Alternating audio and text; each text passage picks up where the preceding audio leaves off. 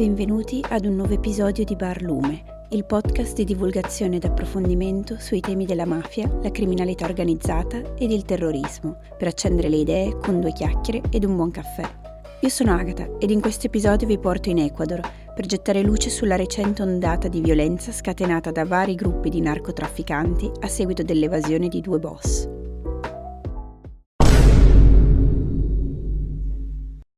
Da lunedì otto gennaio duemilaventiquattro l'Ecuador si trova in stato di emergenza.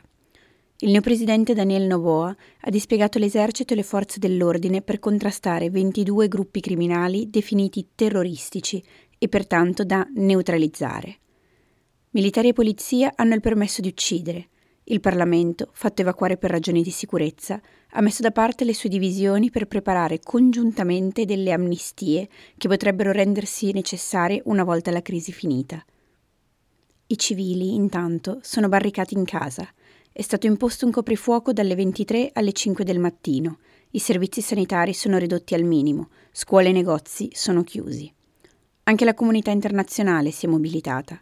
La Cina ha chiuso l'ambasciata, gli Stati Uniti hanno offerto il proprio supporto militare, mentre il Perù ha mobilitato l'esercito al confine con l'Ecuador per evitare che i disordini si estendano al suo territorio. A cosa si deve questa situazione drammatica? Domenica sette gennaio è stata resa nota l'evasione, probabilmente ormai vecchia di giorni, di Adolfo Macias Visamar, detto Fito, capo della potente gang dei Choneros. L'uomo sarebbe scappato da una prigione di Guayaquil, seconda città e primo porto del paese, dopo essere stato avvisato del suo imminente trasferimento in un carcere di massima sicurezza. Le modalità della sua fuga non sono ancora chiare, ma sarebbe accertato che Fito sia riuscito ad ingannare le guardie tanto a lungo facendosi sostituire da un sosia. Poche ore dopo la notizia della sua evasione, almeno sei carceri sono insorte, prendendo le guardie come ostaggi. Davanti alla fuga di uno dei principali gangster del paese e alla rivolta delle prigioni, note per essere covi delle gang più che penitenziari veri e propri, il presidente ha deciso di annunciare lo stato di emergenza. Nel suo discorso alla nazione ha affermato che il tempo in cui i Narcos e il crimine organizzato danno ordini al governo è finito.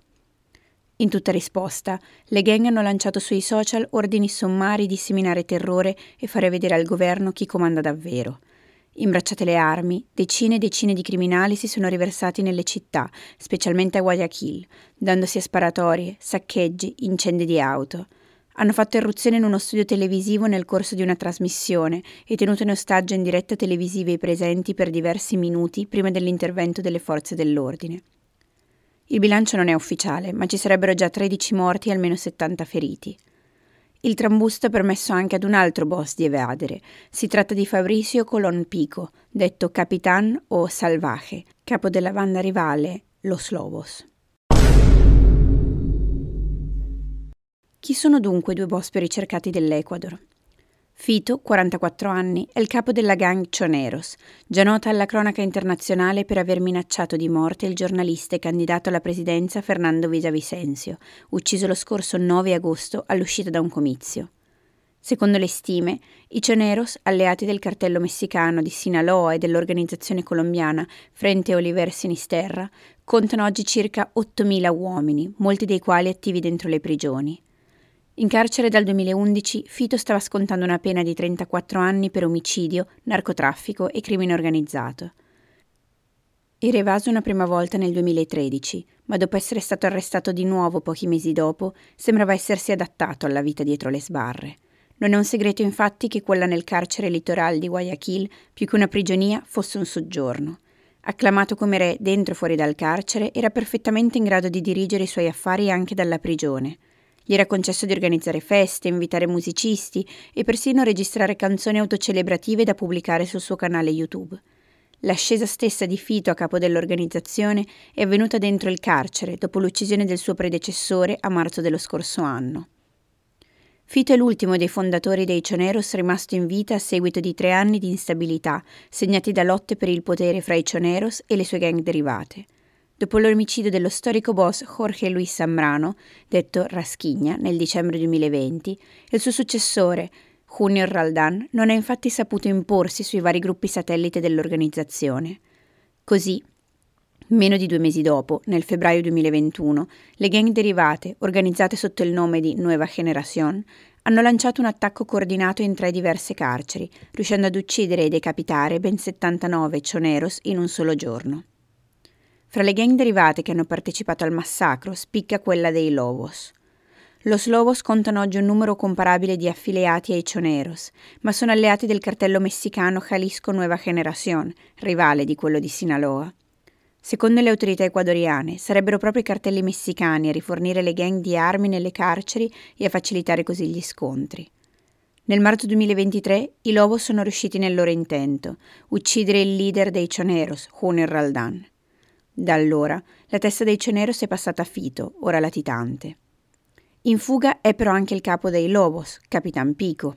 Arrestato lo scorso venerdì cinque gennaio, è riuscito a fuggire nella notte di martedì nove insieme ad altri trentuno detenuti, a riprova delle falle, nonché della corruzione, del sistema penitenziario ecuadoriano, dove è sufficiente pagare per avere una stanza migliore o addirittura le chiavi della propria cella. L'Ecuador si trova oggi con due boss rivali a piede libero, i quali hanno molti conti in sospeso ed un esercito di criminali armati fino ai denti che non hanno paura di fare guerra allo Stato. Un chiaro messaggio al giovane presidente Noboa, che in campagna elettorale aveva promesso una risposta dura contro il crimine organizzato, tra gli altri trasferendo i leader delle organizzazioni in carcere di massima sicurezza lontani dalle città, se non addirittura al largo della costa. Lo stato di emergenza da lui istituito durerà per un totale di sessanta giorni, ma non è chiaro quanto tempo ci vorrà per riportare la legalità nel paese.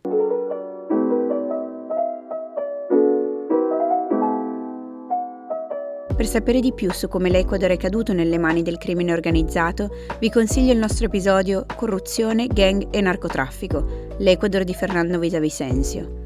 Per essere aggiornati sugli esiti di questa crisi, invece, non dimenticate di seguire Bar Lume sui nostri social, Instagram, LinkedIn, Facebook e X. Grazie per essere stati con noi oggi. A venerdì prossimo.